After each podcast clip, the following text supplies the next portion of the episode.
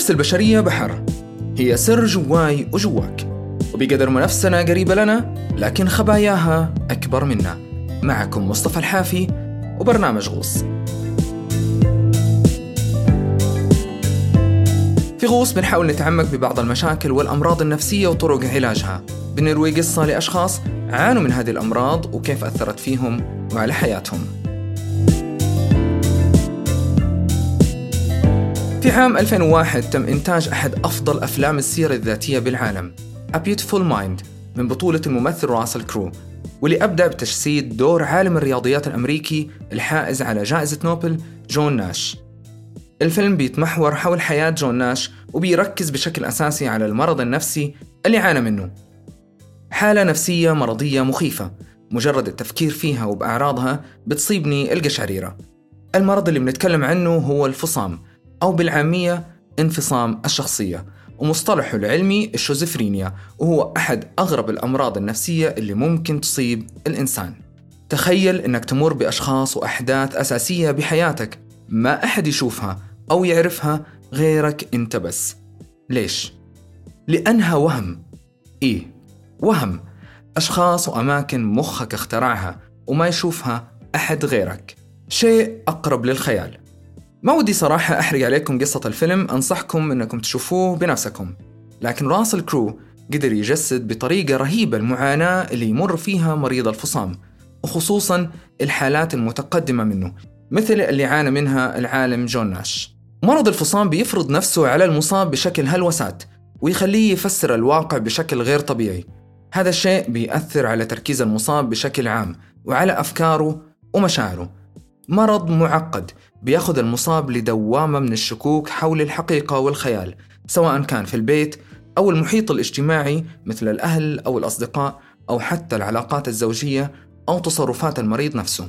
كل شيء بيخضع للشك نتيجة الهلاوس والأحداث اللي يتخيلها ويصورها عقل المريض.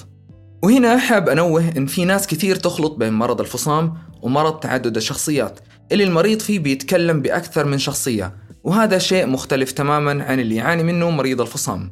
مرض الفصام ممكن يبدأ فجأة أو بشكل تدريجي وظهوره بشكل تدريجي مرتبط بعدة إشارات تظهر بسلوك الشخص.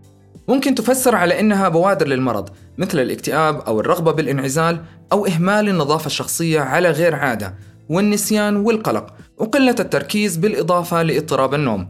وهذه كلها أمور ممكن تكون بوادر للفصام بيصاحبها في بعض الأحيان عدوانية ومبالغة بردة الفعل وعدم تحمل الانتقاد. طبعا في أعراض كثيرة وبتختلف من مريض للثاني لأن المرض بحد ذاته معقد جدا.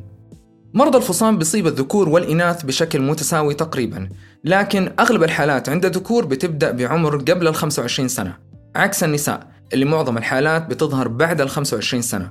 وبشكل عام المرض بيصيب تقريبا 1% من البشر. ومن النادر إنك تسمع بأحد عنده فصام بمرحلة الطفولة. أصغر شخص تم تشخيصه بالفصام هي طفلة عمرها ست سنوات، وإصابتها بهذا العمر بيعطي دليل إن الموضوع نتيجة عامل وراثي جيني، لأن العامل الجيني أو الوراثي هو أحد أهم العوامل للإصابة. وبما إننا بنتكلم عن العوامل، خلينا نغوص شوية بالعوامل اللي بتسبب الفصام.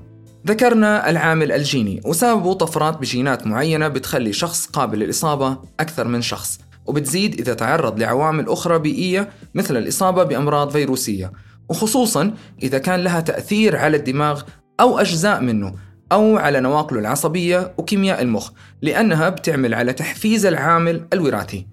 ممكن حتى التعرض لمواد سامة مثل الكحول والرصاص يأثر على العامل الجيني والوراثي واللي بالتالي يحفز ظهور الفصام. في عوامل أخرى ممكن تحفز الإصابة في المرض مثل الضغط والإرهاق أو الصدمات العاطفية. ولوحظ في بعض المصابين حدوث اضطراب بنيوي سابق بالدماغ وشكله بيحفز الإصابة بالفصام. لكن وبالعموم كل هذه العوامل هي ملاحظات متكررة عند مرضى الفصام وما تعطي دليل قطعي أو نهائي على أسبابه. واللي يبقى العامل الجيني هو الأقوى والمشترك بينهم. ولمعرفة إذا كان الشخص مصاب أو لا. لابد من مراجعة الطبيب واللي يقدر بعد متابعة لمدة لا تقل عن ست شهور من تحديد السبب الفعلي خلف هذا المرض. فإذا لوحظ وجود هلوسة أو أوهام أو اضطراب بالحديث أو أي عارضين على الأقل من أعراض الفصام لمدة شهر فهذا كافي كدليل على المرض. في أساليب تشخيص ثانية غير السلوك مثل التحاليل والاختبارات البدنية وتصوير الرنين المغناطيسي والتصوير المقطعي وغيرها. ننتقل الآن لعلاج الفصام اللي بينقسم مثل أغلب الأمراض النفسية لدوائي ونفسي. بالأغلب بيكون التركيز على تخفيف الأعراض والانتكاسات لمرضى الفصام عن طريق العلاج الدوائي فبيتم استخدام مضادات الاكتئاب والقلق والأدوية المخصصة لعلاج الذهان واللي هو مرض نفسي قريب جدا من الفصام. وبمرحلة العلاج الدوائي الطبيب يستخدم خبرته لتحديد الجرعات والمجموعات الدوائية الأفضل للحالة. علما أن الموضوع بياخذ وقت لملاحظة مفعول الأدوية ولازم الفترة هذه تكون تحت مراقبة كاملة لأخذ أفضل النتائج. في بعض الحالات ممكن يلجأ الطبيب المعالج للعلاج باستخدام الصدمات الكهربائية إذا لوحظ عدم استجابة مع الأدوية العلاجية. وبتكون عادة عبارة عن جلستين أو أكثر في الأسبوع بيتم فيها وصل أقطاب كهربائية لرأس المصاب بعد تخديره. وصعقه بصدمات كهربائية صغيرة على أمل إنها تؤدي لتحسين مزاج المصاب بعد فترة وتحسين قدرته على التفكير.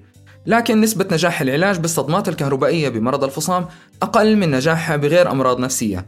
لهذا السبب الاعتماد عليها بتكون ضئيلة جدا وبتترك عادة لقرار الطبيب المعالج.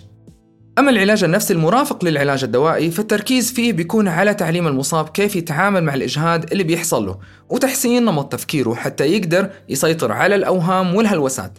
عادة بيكون الهدف من العلاج النفسي تأهيل المريض مهنيا للحصول على عمل مثلا أو تنمية مهاراته الاجتماعية واللي بالتالي بيمتد ليشمل أسرة المصاب من خلال توعيتهم على الطريقة المثلى للتعامل مع المريض. مريض الفصام بيعاني من تسطح وتبلد بالمشاعر وبالتالي لابد من التعامل معه بشكل خاص جدا ومساعدته على تعزيز ثقته بنفسه ومناقشة أهدافه ومساعدته على تحقيقها. بكذا نكون خلصنا كلامنا عن مرض الفصام. ألقاكم بحلقة جديدة نغوص فيها مع بعض بخبايا نفسية جديدة. وأنا وإنتو بكامل صحتنا النفسية والعقلية. كان معكم مصطفى الحافي. سلام.